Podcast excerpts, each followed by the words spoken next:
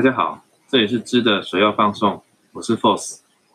本节目每个礼拜挑选一个和日本有关的话题，分享一点点的知识，而且会在节目的最后，从今天讨论到的内容来复习一些日语单字和句子。那如果你喜欢今天的主题呢，你可以到本节目的 Instagram、IG 账号留言打声招呼。那如果你也有朋友对于日本的各种事情的杂谈知识有兴趣，也欢迎你和朋友分享这个节目。好，今天我们要谈的是无人机的各种环境应用。呃，无人机的日语呢就叫做 drone，它是从诶直接从英文单字翻过来的念法，就直接叫 drone。那有关无人机的各种环境应用呢，首先我们是在到有关室内环境的飞行应用，那其实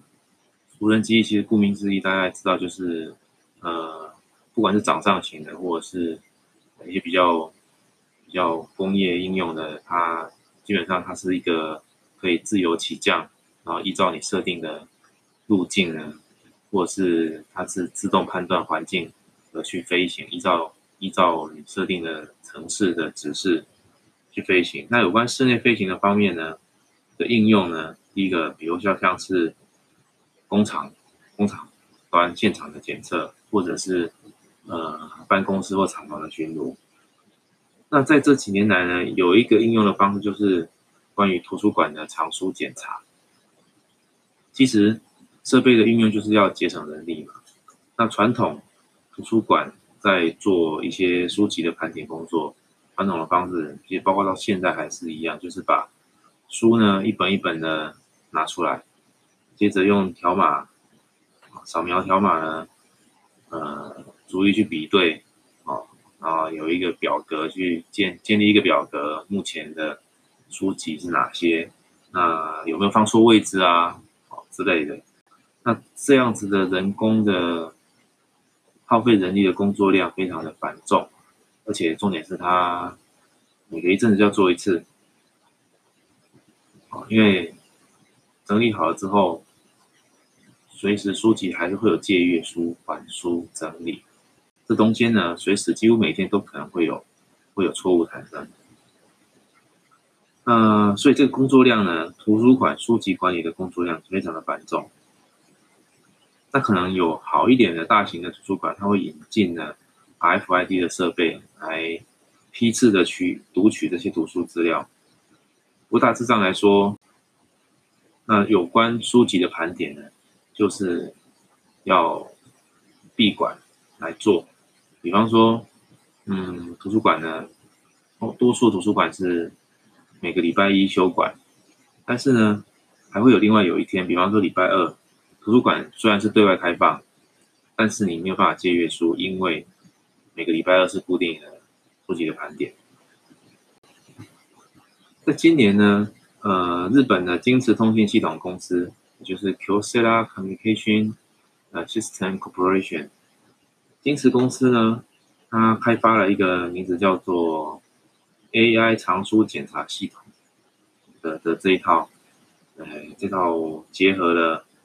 AI 图像分析以及无人机技术的一个盘点系统。首先呢，在传桥市的西图书馆先引进了，希望目的就是借由这样的测试呢，未来希望不用再透过人工的方式，呃，透过而是采用无人机以及呃，透过无人机去拍摄，然后以 AI 的做图像分析去完成这个盘点。它方法是这样子，就是无人机呢在室内飞行。啊，在飞行的途中去拍下书架上的这些书本的照片，透过它诶 AI 的模型去汇入，跟汇入到资料诶图书馆的资料资料库系统做比对。呃，比对出来的结果呢，再汇入图书馆现有的管理系统当中，那就是第一个就是可以找出遗失遗失的图书清单，因为。不在书架上的书，你可以知道啊。如果也没有借阅记录，那它就是遗失。那另外一个就是，呃，走错棚的书，啊被放到错误的位置，它也可以找得出来。啊，基本上呢，就是透过无人机的飞行、批次拍照、呃图像比对，然后汇入现有的管理系统，你就可以找出来，呃，目前书架上的书本的状况，而不用早期的人工的方式每一本拿出来扫。而且无人机它可以自行预设路径，自动飞行。第二个就是图书馆里面的书架位置基本上是固定的，它不不太可能会有经常性的这个书架位置的变动，所以它这个路径啊可以先设定好，好，而且可以就找一个，它不一定，我觉得也不一定是，嗯，上班时间的，它可以在在特定的，比如说休馆期间。不会有其他的工作人员以外的人员干扰，啊，书架的位置就是固定的，就可以预设路径自动飞行，拍摄书架上的图书，全程无人操作，地场上是这样。那 Q C a 这款无人机呢，呃，是目前世界上最小型的工业用无人机嘛，含包含电池的重量只有一百九十公克，你即使没有无人机，你还是可以用人工的方式。用人工用平板逐一拍照，重点是拍照，只是说无人机在在这个资料截取 data input 的方面，它是很明显比较省力的。它这个无人机的应用，除了刚刚提到的这个在图书馆内的图书检查的测试呢，我想未来应该会，认为应该是有机会普及了这个室内的环境。那另外呢，在外部的环境呢，呃，在几年前，在这个日本的基路市呢，它有透过无人机去检查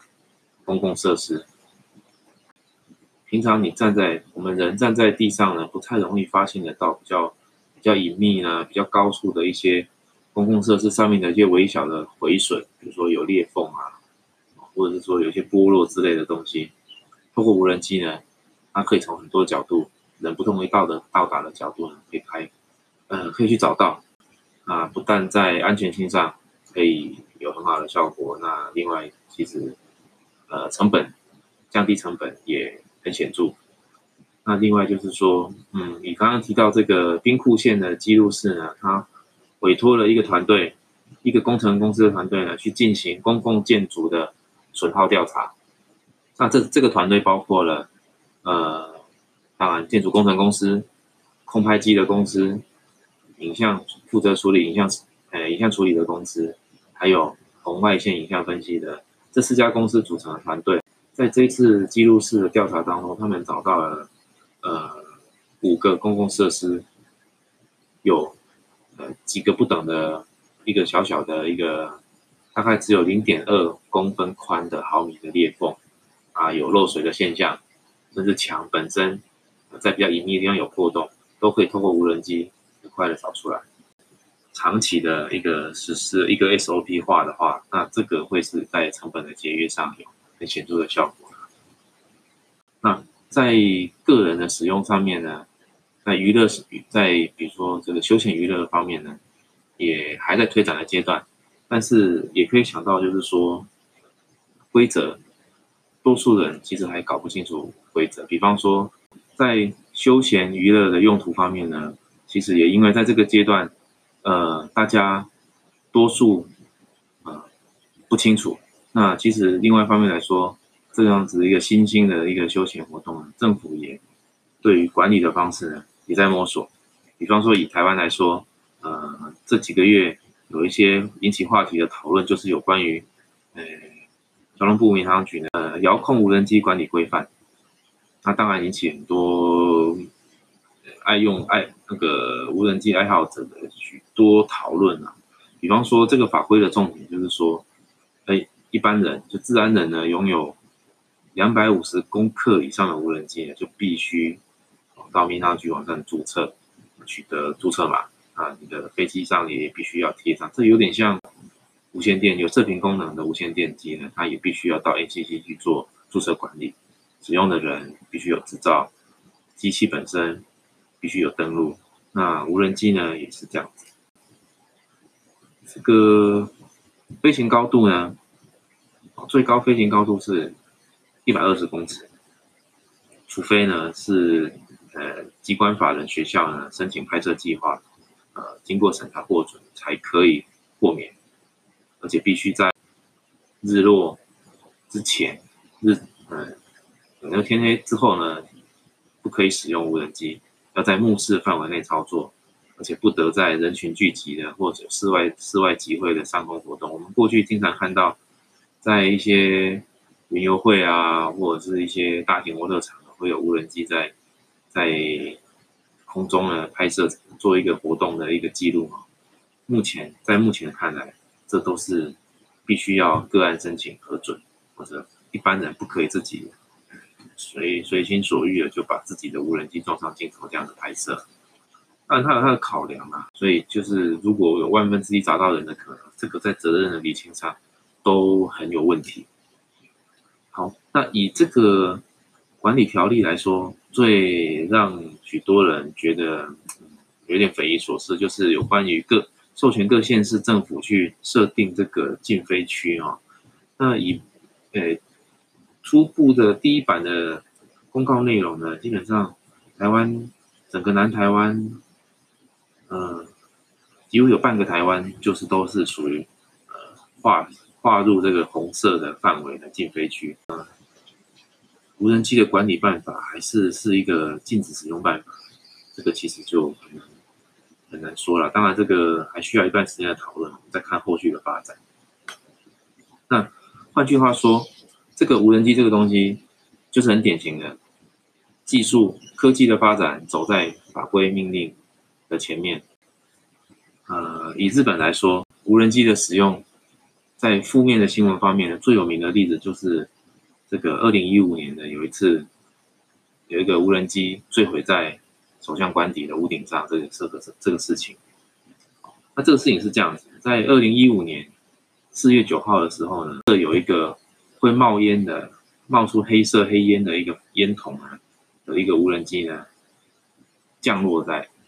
不知道是降落呢，还是坠毁呢？在这个首相官邸的屋顶，啊，结果是一个这个无人机呢被涂成黑色的。它那个它是刻意的，刻意要呃透过这个吸带的这个容器会冒出黑烟，但是上面呢故意被贴上了一个呃就是核能啊放射性的标志的这样子的一个东西，啊，有一个警告意味浓厚的这样子的一个。呃，容器呢在无人机上，而且就降落在首相官邸的屋顶上。那这个这个嫌疑犯呢，呃，很快的就被找到了。他这位这位年轻人呢，其实不是年轻，他是一个失业的四十岁男子呢。呃，他的他借由这样子的方式，呃，去诉求他达到他的反核的诉求了。啊，只是那个案外案就是说，据这个。呃，首相官邸这边呢，居然花了两个礼拜才才意识到这个无人机的降落，哎，找到无人机的位置花了两个礼拜，这个还蛮扯。他最后被呃检察官求处三年徒刑，而最后东京地方法院呢判两年徒刑，缓刑四年，以及没收无人机。呃。案件本身并没有造成实质的损害，当然是有，因为地点非常的敏感，所以有许多媒体的关注。但因为这样子的事情呢，呃，这个日本国会呢快速的立法，去完成了，去加速进行这个有关航空法的修法。其实，呃，无人机它就是工具，它工具本身，工具本身是中中性的，它没有所谓的好的工具与坏的工具。比方说我们刚刚提到的例子。在有关于人力的节约啊，成本的节省，还有在甚至应用在公共安全方面，取代人力先做，避免一些需要人员的危险操作的方面啊，它是有很好的无人机是有很好的效果，也啊，或者是说个人个人方面的一些无人机的使用呢，它基本上呃，第一个有趣，第二个这些无人机呢，它本身是可以通过城市化。的方式去设定它的呃，你想希望达到的飞行的效果嘛？啊，这个都是一个好的方面。那不好的方面呢？携带危险物品困扰，比方说，诶，他很容易在大楼之间飞行的，镜头转过来，在屋内的人他没有意识到无人机就在户外，这样子的拍摄，在隐私权方面的疑虑，初步来说，哎，初步来说，很容易引起大众的恐慌讨论的都是这方面的东西。那你说这个这无人机就是不好的吗？其实，当然不是这样子。就前面提到的，工具是中性的，法规的规范呢，经常都是比不上科技发展的脚步。所以，呃，不管什么领域的科技的应用，都会有一个最前期，呃，许多规范不清楚，呃，许多的使用方式呢，没有一个呃完整的法律去。去做取缔啊，去做规范的状态。所以，呃，无人机的相关应用呢，无论是在产业上，或者是这个一般的休闲娱乐方面呢，它都是在一个呃许多规范暧昧不明的状况。好，呃，以上的讨论呢到这里，那我们接下来是今天的呃日语复习时间。この番組はご覧のスポンサーの提供でお送りしました。好的， 今天的日语复习，请各位看 show note 上面的例句。啊，我来念一次。手のひらサイズの小型ドローンであるため、設備への影響リスクが最小限であることから、